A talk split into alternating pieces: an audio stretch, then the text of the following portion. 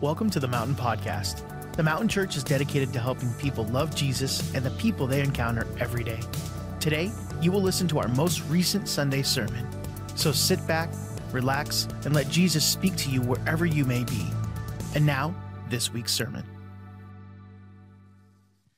Happy Mother's Day, everybody. You guys good? The mom's good? Why is it that moms like coming to church on Sundays on Mother's Day, but then Father's Day, the dads don't like coming to church? Has anybody solved that one yet? No? All right. Happy Mother's Day. I want to say Happy Mother's Day to my wife, the mother of uh, our four children. She's lovely. Her name's Jessica. If you haven't met her, she's wonderful. She's right here. She's awesome. You can say hi to her afterwards if you'd like.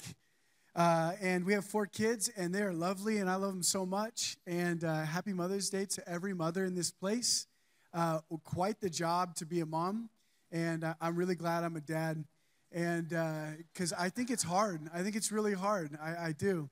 Uh, I had the kids uh, by myself for an hour yesterday with an attempt to buy Jessica gifts with them so they could choose the gifts, you know. This is a good idea, but it wasn't a good idea at the same time because I only had forty-five minutes. And so we tried to do it in between soccer games.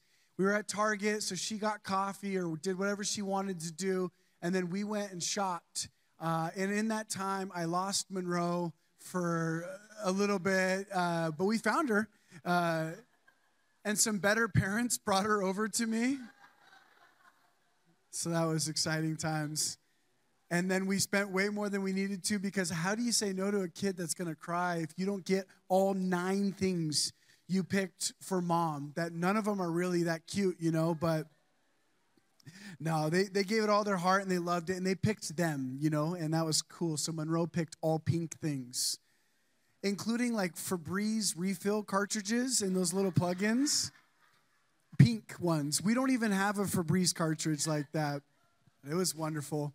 And so today I'm actually going to be preaching on uh, self-care versus uh, sacrificial generosity uh, and the tension between, uh, you know, the self and others and and how we balance this, this giving path, uh, but also how we learn to have rest and self-care. Uh, it's going to be a large emphasis on, on, on that skill or on that partnership with God. The beautiful thing about God is that Uh, rest and work are both a part of who he is. Uh, and so you can see this in Genesis two, two through three, when on the seventh day he rested. Uh, and from all his work that he had done through the six days of creation. And so God blessed the seventh day and made it holy. Because on it, God rested from all his work that he had done in creation. So I love this about God is that the, in his image and in his character, there is both hard work and the creation of work, uh, and there is also rest. And so we're going to talk about those things today. We're going to learn, hopefully today, how we identify rest in God. Uh, and so you're not going to really see a lot of the term self-care uh, in the Bible or in Scripture in those exact terms, but you will find uh, peace, you will find rest, you will find these elements. So we're going to learn about these things today. We're going to Uh, explore those today because it is a, a message and a sermon for moms, but not uh, it, uh, just for moms. Uh, I think in uh, momming, there's a lot that this can uh, really aid the journey because the job seems to never be done uh, and the work never seems to be over, uh, as uh, my wife tells me. And uh, and so it, I I, uh, I think that there's a lot that we can learn in God about these places of work and these places of rest.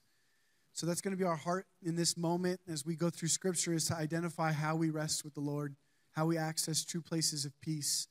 And I want to start in First Kings nineteen, four through eight. And this is uh, picking up at the place with Elijah where he uh, just got done having a really amazing victory and calling down fire from heaven. And uh, he gets threats from Jezebel. And then in verse four, it says, "But he himself went a day's journey into the wilderness and came and sat down under a broom tree. And he asked that he might die, saying, 'It is enough now, O Lord.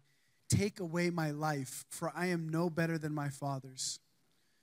And so I, what's really nice about this is a hero of the faith, uh, hero in the Word in the Bible, has this moment of not wanting to live anymore uh, and has a moment of recognizing in his emotions he feels like he's not any better than the generations that came before him. Despite his efforts to transcend that standard, he doesn't really feel like he has.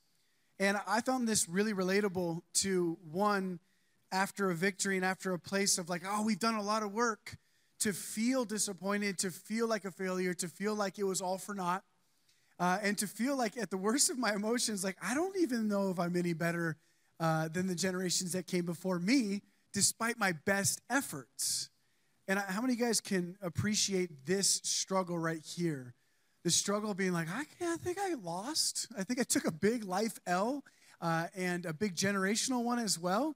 Uh, and that's frustrating because I had a lot of hopes to be better than those things. So we see this place of despair. We see this place for Elijah. And it's a really interesting antidote that takes place in direct response to this state. It's not what you might think. It's not what necessarily took place right before that with big, glorious God outpouring fire stuff. But actually, the remedy for this place was, and I'm going to paraphrase the next verses here uh, because we're going to jump to some other ones as well. But an angel came and, and, and fed him and had him sleep two different times. Arise and eat, and he fed him and had him sleep. Fed him and had him sleep. So he ate and drank and slept. Ate and drank and slept. This is not a glorious spiritual exercise. Uh, this is not some kind of magnificent church encounter moment. This is not some kind of amazing uh, festival of God. This is a very simple, basic self-care response to disappointment, to perceived failure, to maybe even depression or suicidal things. Biblically speaking, there is a lot of patterns we'll find that the antidote or the recipe to respond to these places of despair is sometimes a really simple response. Eating, drinking, and sleeping. These are not complicated or glorious measures, but they are vital to the care for self that will allow us to have the strength to continue to journey with God. And if we neglect these things, there are consequences to this neglect. You see, even in when it talks about on six days the Lord worked in creation, and on the seventh day he rested, uh, and he made this day holy. There's things that you can only achieve in rest days that you can't achieve in work days. There's a pace and there's a busyness to getting things done and achievement that don't allow for some of the things that God needs to do and wants to do in your life in terms of growth, transformation, and healing. Uh, busyness does not do a great job of allowing you and I to be healed. Uh, uh, achievement doesn't do a great job of us meeting the Lord in the valley places, in the shadow of death, uh, and coming to the conclusion that even in the valley of the shadow of death, you are with me. And there's a different conclusion. There's a different part of God that we get to experience in rest, that we get to experience in stillness. The Bible says, be still and know that I am God. Now, there's things that we can't achieve in rest that we must achieve in the six days of creation and work, absolutely. But there's things, and there's a reason why God made that seventh day holy, is that when it comes to us becoming like God in character, the rest days are a greater asset to us than the work days. They cultivate the holiness of God in a better way than the work days do. You may start to think of the six days as the, uh, the fruit of what you actually find in holiness with God on those rest days. So you produce in those six days what you found on the day of holiness and the day of rest with God. But now this begins to paint a bit a different picture of rest. It's not just the act of not doing anything. Uh, it's not just the act of wasting time and being slothful or lazy, right? Because that's how sometimes we think about it. But if you really understand the image of God's rest uh, and self-care in the Bible, then we'll actually begin to see a different vision of it than one that's just not doing something. But in fact, there's an activity to rest with God that is extremely productive to speak to those of us that might flirt with workaholism. Anybody in here want to confess that right now? You might think I'm looking at you like I know, but I promise I'm just happenstance, you know. And if anything, I, I would tell you that I have to be very mindful of the amount that I work, because I have some generational things that would say that it is very much easy for us to work and then work, and then when we're tired, work more, because that'll help. So there's some enemies of rest that we have to identify. And what are these enemies of rest that we'll find throughout the Word? Let's take a look at them, and let's let's truly understand for our own life what the enemy of rest is to your life. Remember, this is not a vision of not doing anything. It's a vision uh, that is in God's heart. It's a vision of holiness being cultivated. It's a vision of posture. And so we'll see fear and anxiety is one of them. Sin or disobedience is another one. And isolation is the third one. So we're going to identify and we're going to challenge these three things that are actually the enemies of rest, the enemies of self-care. Uh, and so when we look in the Word, we'll see in Philippians uh, four, six through eight, it says, "Do not be anxious about anything, but in everything by prayer and supplication." And supplication is defined as the act of asking or begging for something earnestly or humbly. So it says, "But in everything by prayer and supplication with thanksgiving, let your requests be made known to God. And the peace of God, which surpasses all understanding, will guard your hearts and your minds in Christ Jesus." We're going to stop there, because what we begin to see here is we begin to see that uh, it's important for us to address anxiety. When you and I have anxiety, it makes us, it's a real challenge, and it's a real enemy of rest in God. Uh, I don't know about you, but in my personal experience, when I try and take a break and take a day or two at, to rest and recover, if I have anxiety pressing on me, that day of rest is not rest. That's two days of rest is not rest. If I try and do it for seven days in a row, I will not have rest, because there's an anxiety that is robbing me of energy, that is robbing me of peace. So true rest and the true vision of rest with God will be one that has fear destroyed, vanquished, and or resolved, so that we can truly enter into his rest. So now there's some terms that we've created for fear being dispelled, and I want to address those things. For some of us, we can't rest until we solve the thing that is causing us fear or anxiety. And for others of us, we can't rest until we've come up with a solution, even if we didn't solve it or get it done yet. At least we know what to do once we're done resting. And so we've got terms for some of us. To leave fear, we need to have a solution, or we need to, at the very least, come up with the idea on how we're going to fix it at some point. But here's the interesting thing about what the Bible says about how to handle fear. It says, "Do not be anxious about anything, but in everything by prayer and supplication with thanksgiving, let your requests be made known to God." So it's, uh, it's coaching us, it's teaching us posture. In a place of anxiety, here's what you do, is you bring it to God.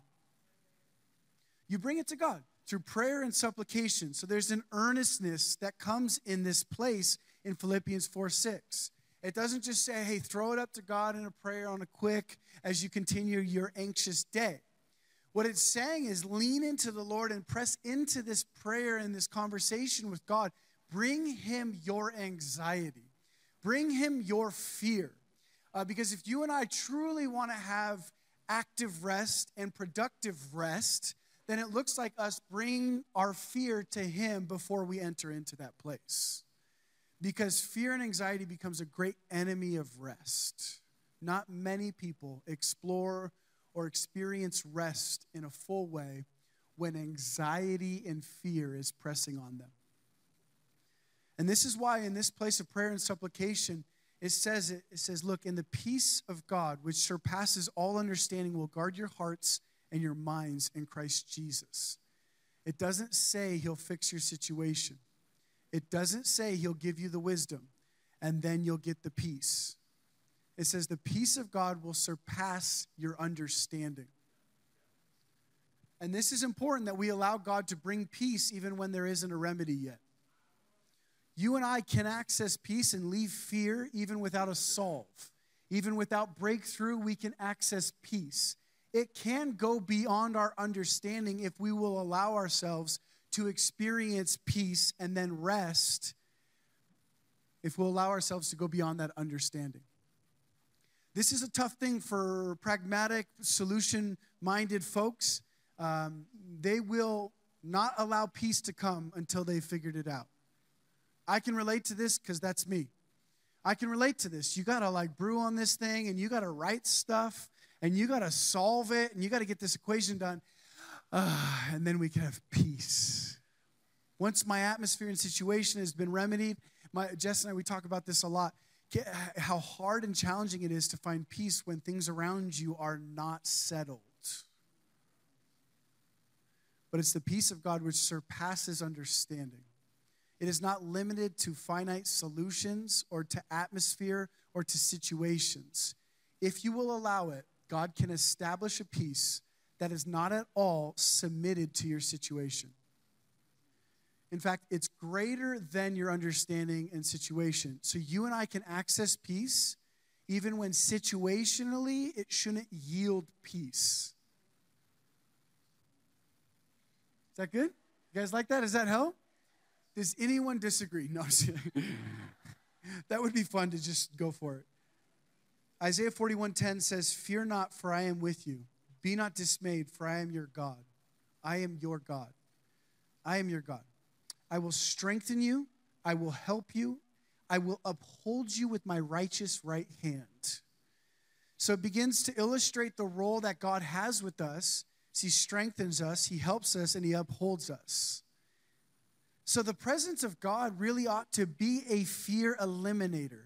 And this is clear. We see it in the perfect love casts out all fear. As it talks about in the Word, we should actually recognize that the presence of God will be an expellent to fear. It will be if this, then that. If God is present in love, then fear will have to go.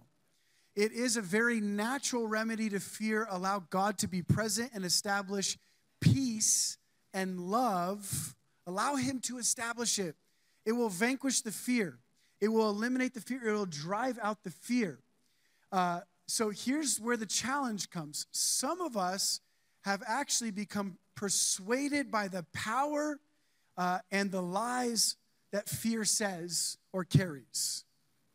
Fear has been, at different points in my life, a great motivator for success.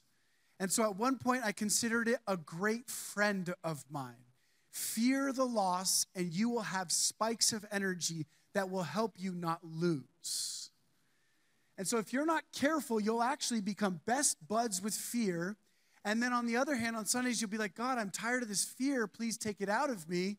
And then he, he drives it out. And then, and then on Monday, you pick it back up because it's how you work hard. Because at any given point, you can put the old man back on. You can grab a hold of the old self. That's why it talks about in Colossians, t- to put it off. Because you have the power to go between new man, new creation things, and then to return to old man tendencies. You have that power in simple choice. So you're really going to learn, and I'm going to learn as we go along with the Lord, that true rest means us buying in to the character of God more than we do the productivity of my former humanity. Sweet. Okay, cool. Which brings up obedience and alignment with God. The second thing that can be a great enemy of rest is sin and disobedience. And this becomes an interesting one. Have you ever told a young person they're being rebellious?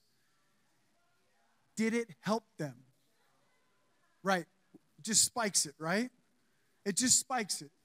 It just takes it. It's really challenging. So here's the interesting thing. Hebrews three seven. I want to jump there because I want us to understand this thing here. And so a lot of us aren't young people anymore, right? Or, or uh, in our youth, the teen years or young adult years. But for some of us, we're experiencing spiritual rebellion and or a misalignment with God. And we can't enter, enter rest because of that reality. So in verse seven, it says, "Therefore, as the Holy Spirit says, today if you will hear his voice, first and greatest thing, if you're listening to my voice right now, if you want to know whether or not you are hard of heart or rebellious, try and hear it directly from God. If a friend tells you, it's likely not to be great and well received. If a parent tells you, may even be worse. It's really hard for us to hear from another person that we are hard-hearted and rebellious and we are in sin. But if you can hear it from God, I find it goes better. Because here's the thing we can't do to God. Yeah, you think I'm in sin? Well, why don't you take a look at your life and see all the sin you're in? And almost any person we can do that to, because every person's got flaws and things that you can sparse and pick apart, and you could just battle till the end of time, and we're all a bloody mess. But when God tells you, and you try and tell him what's wrong with him,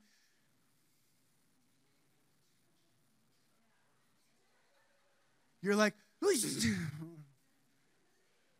oh, no, not that either. And so it's important that we have a direct voice of God speaking into our life when it comes to us recognizing whether or not we are hard of heart. It, it's important, right? And so if you're lacking rest, take a look at your alignment with God. Take a look at your yieldedness to God. Take a look and see if your life is submitted to God. Because we'll see here, if you hear his voice, do not harden your hearts as in the rebellion on the day of testing in the wilderness, whether your fathers put me to the test and saw my works for forty years. Therefore, I was provoked with that generation and said, they always go astray in their heart. They have not known my ways. As I swore in my wrath, they shall not enter my rest. Sometimes rest is evasive to us because we are out of alignment. We are not yielded to God. It was a simple thing for the Israelites. They did not enter his rest because ultimately they bought into the narrative of fear that the ten spies carried when they went into the promised land and they saw the threat to their life, the giants in the land. And they perceived the giants in the land as greater than they were, for they were a little small compared to the giants. And they just never imagined in their own understanding how this could work out for them. And so their hearts were hardened that even though God said this, they analyzed this and then acted out of their analysis. This is extremely important for us because uh, what is shaping your behavior and what is shaping your steps? If God is the Lord of your life, you will see the fruits of the Spirit in your life. If he is not the Lord of your life and you sit in the Lord's seat of your life, then you're going to see the fruits of your life bore out time and time again in cycles. So if the last ten years of your life, you have not enjoyed the fruit of your behavior, the fruit of your life, you have not found rest, take a look and see if you are submitted to God and he sits on the Lord's seat of your life. Take a look and see. Ask him. Ask him. Hey, God, I said this prayer once. It was a salvation prayer. Pastor led me through it. It was a great day. Filled out a card, cried. Pastor prayed for me. It was awesome. I then got baptized after that. Awesome. Amazing stuff. In that prayer, I said, be the Lord of my life. Quick, quick check-in, God, fifteen years later. Are you the Lord of my life? Now, God, be honest with me. Even though I know you'll have to be honest with me because you are truth and you are the way and you are the life. But I really want to hear this. Like, are you actually the Lord of my life? Who sits on the throne of my life? Is it me or is it you? Is it someone else? Who sits in that lordship place of my life? Because here in Hebrews, the Israelites could recognize that they sat on their own throne. So God recognized the hardness of their heart that comes when you're in a place of sitting on your own Lord's seat. There's a hardness of heart there. There's a rebellion there. And you will not find that true, deep, divine rest while you sit on Lord's seat. Lord's seat, or when God sits on the throne of your heart, that Lord's seat, when he sits there, there's a rest that is evasive to everybody else except those who allow God to sit on that seat. This is deep rest. This is the rest that comes that even though there's things that are greater than you around you, you're not swayed to fear because God sits on the throne and he called you here. He led you here. So my confidence is in God. But if you led yourself there, then you have reason to fear. So when you are your own Lord, you are also your own Savior, your own protector, your own provider. So when you go, hey, listen, I I, uh, I want to be my own Lord, but I would like God to provide to me in my lordship. There's a misalignment there. Hey, I would like victory to come while I dictate what the path looks like. So this is sometimes, so the Bible says, submit to God, resist the devil, and he'll flee from you. So victory does not follow only resisting the devil. Victory follows first submitting to God. For some of us, we're like, my way, God's power, my victory, please. Submit to self, resist devil, victory, please. Are you guys tracking with me right now? Because this is a problem, right? Is we want God's power in our way sometimes, and those two things do not mix well. Those two things don't work together. You yield to God, and you are supplied with the grace and the power to overcome the enemy as a result of the submission. So what becomes a great enemy of rest, what becomes a great enemy of rest is not being aligned with God, not being submitted to God, not being yielded to him, or take just a close look. Is there sin that thrives in your life in a habitual way? If there's sin that thrives in your life in a habitual way, take the fullness of your life and yield it to God. The reason we take the fullness of our life and yield it to God, even when we just find a part of us that is overcome by sin, is because it's really hard for you and I to know the full picture of sin and why it thrives uh, by just taking a part of it. So you yield the whole thing to God, you give your whole life to God, and he burns up all of the things that need to be burnt up. So if you find one string of sin, give him the whole plant, right? If you find one branch where you're like, I don't like that branch, take the whole plant and give it to him. Be like, here's my whole life, God. I don't know where this thing starts. I don't know where it ends. I don't know what it's poisoned. I don't know what it's affected. So here's what I'm going to do. You said on the seventh day you made it holy, so I'm going to take this seventh day, and I'm going to be in a process of actively giving you all of my life on those days. So you can make holy all of this. Exodus eighteen eighteen through nineteen speaks to isolation and the way that's an enemy of rest. And this is uh, this is Moses' father-in-law giving him advice, right? And he says, you and the people with you will certainly wear yourselves out, for the thing is too heavy for you. You are not able to do it alone. Now obey my voice, I will give you advice, and God be with you. You shall represent the people before God and bring their cases to God. So we see Moses' father-in-law right here begins to speak to this effort that we have to do things alone and to rely on our own strength, to rely on our own methods, to rely on our own tendencies. There's this independence that can kick in with us, and this, this expression of pride is a very damaging expression when it comes to us trying to access rest. I don't know if you can relate to this enemy of rest in your life, but the tendency for us to isolate in work usually has us so overwhelmed with the work that it doesn't allow for any time of rest. And I know the lies that speak in our hearts about why we isolate and why we don't allow others to help.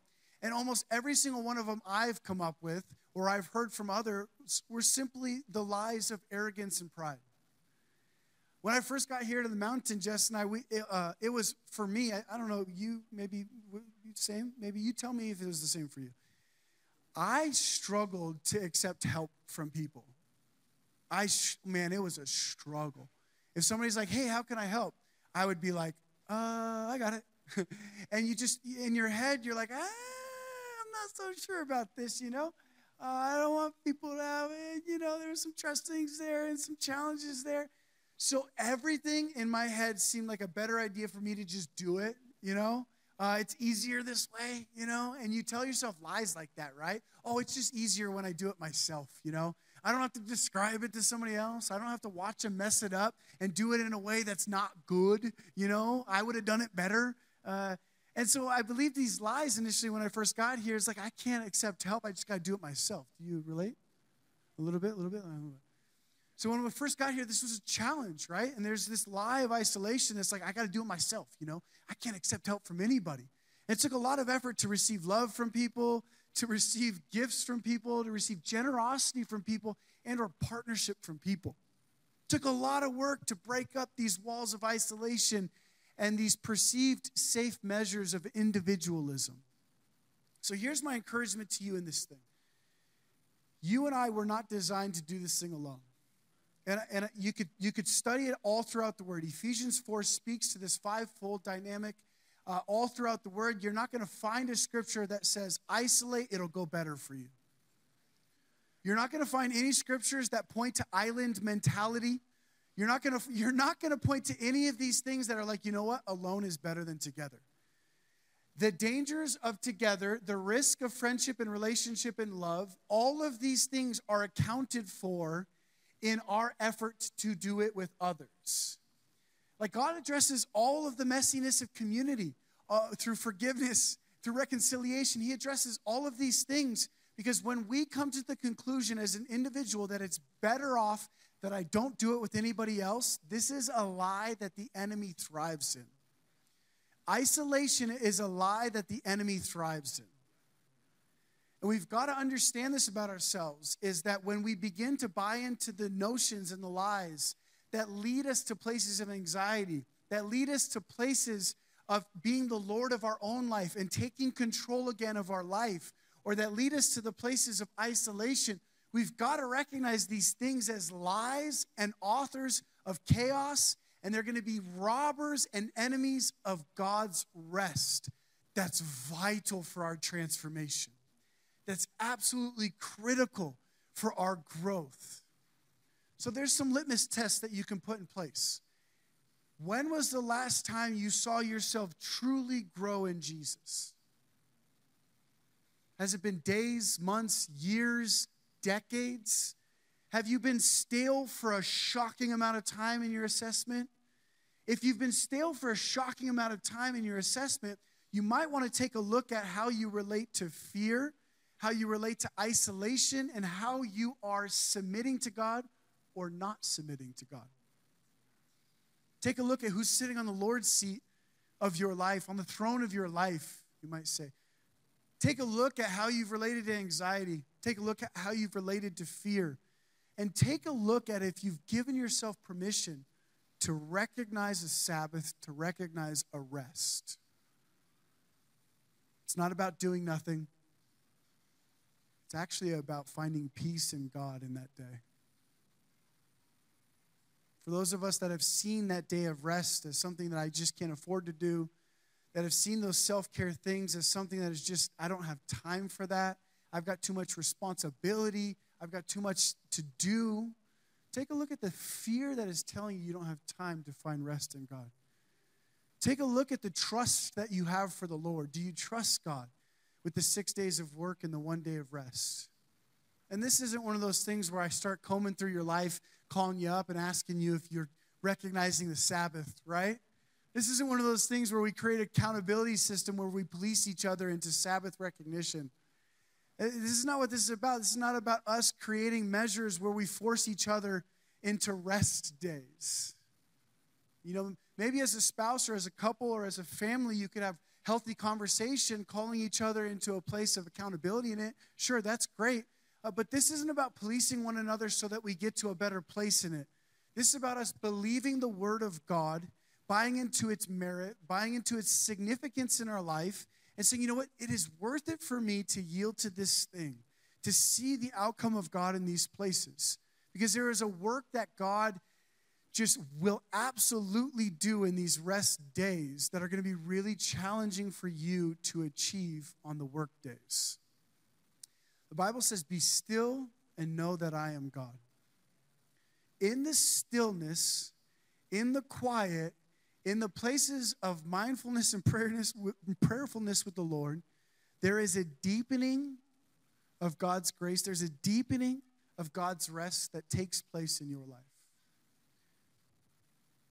This is my invitation. This is my, I'm going to provoke it even. I'm going to challenge it. I'm going to encourage it. If you haven't found rest in the Lord in quite some time, address these areas. Address these places. Your responsibilities are meaningful. God sees them. He knows them. Your financial ones, your family ones, your marriage ones. He sees the need of your life. And yet still, he speaks to these places of rest. He speaks to these places, and there's value on them. Have a conversation with God. Hear from him. If your heart's been hard on these places, hear from him on these things and allow him to teach you not only to stop working, but to find rest. Because there is a difference in just not working and finding rest with the Lord. So take all of the cares and concerns and worries of your life and tell him, God, I trust you with my life. I trust you with my life. Before I pray with all of us, and we all pray together, I, there's this little thing that I do where is I go to the very extreme of what my fear is lying to me about. So if the Israelites had done this, for example, what would they do? Okay, well, the giants are in the promised land. What's the worst that happens? We walk in there and we believe God gives us the land. Worst that happens is a giant squishes me. It, improbable, sure. God would never let it happen, sure. But your heart fears it. So you may know God's word, you may know his promises, but your heart might not believe it. So this was where Hebrews is talking about, hey, they didn't enter into the rest, and it talks about the doubt. If you continue to read on this thing, it talks about the doubt that they had over God's word. Your mind can know what God's saying, but your heart could be like, uh-uh, uh-uh, we can't walk into that land, we die.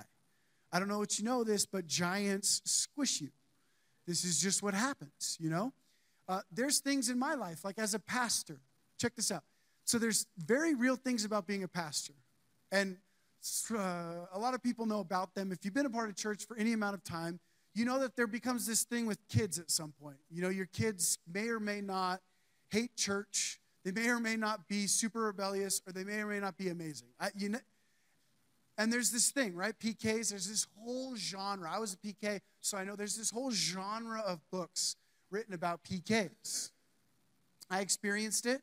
I didn't turn out so bad, but some of the others around me didn't quite make it. So I'm walking down this pastor journey and this pastor pr- process, right? In this land is the giant of what if my kids hate church? Are you tracking with me right now? You have your own. Whatever path God is leading you down, you have that version of the thing, which is like that giant, which is like, hey, this path looks like certain death. Honestly, this path, hey, you invest like that, we're talking bankruptcy. Better to pinch your pennies in your saving account than to be aggressive about those investments. Hey, better just work a nine to five than start a business. Oh, so much less stress and worry, ah, you know? And all of a sudden you begin to buy into what fear's gospel is telling you. It's got to confront these things, because the complacency of comfort is not rest. Comfort in our vices and our fear, this is not rest, guys. And so we have to confront these things. We, I got to be, I got to be obedient to God, even if it's really intimidating and scary. I've got to be, I've got to be loving like this, even though it's really, really scary. I got to be giving like this, even though I really don't want to. I got to be with God on this thing, because the alternative is absolutely heartbreaking. And in fact, it is probably the very state of hard-heartedness. And more intimidating to me than anything else is a life that isn't lived with God. The fruit of the Spirit is love, joy, peace, patience. I want this life. I want this life. And I'm told that the Bible tells me that this life comes in residency with God. So I choose to live with God. I choose that, even if it means an, a, a giant squishes me.